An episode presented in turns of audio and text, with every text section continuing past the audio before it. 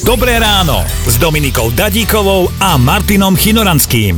Vieš čo, môj syn prvýkrát zmenil identitu, hral sa na psika. Ale Áno, u krsného, normálne musel ho dať na vodítko, musel sa chodiť venčiť a tak, len sme ho teda museli naučiť, že ako chodí psík na potrebu, hej, alebo zabudal tú nohu stále zdvíhať.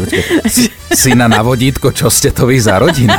My sme hovorili aj taký skoro romantický príbeh o Rómeovi a Júlii, ale Áno. nie z ríše ľudí, ale z ríše zvierat. Ten Rómeo bol nejaké zvieratko a nakoniec mu vedci našli jeho... Zabiak, zabiak. Áno! Áno, Áno. žabičky to boli teda ropuchy hnusné, ale... Áno, no čo ropuchy hnusné. Niekedy je to tak, že boskáš mladú slečnu a po rokoch sa z nej stane ropucha, že je to naopak.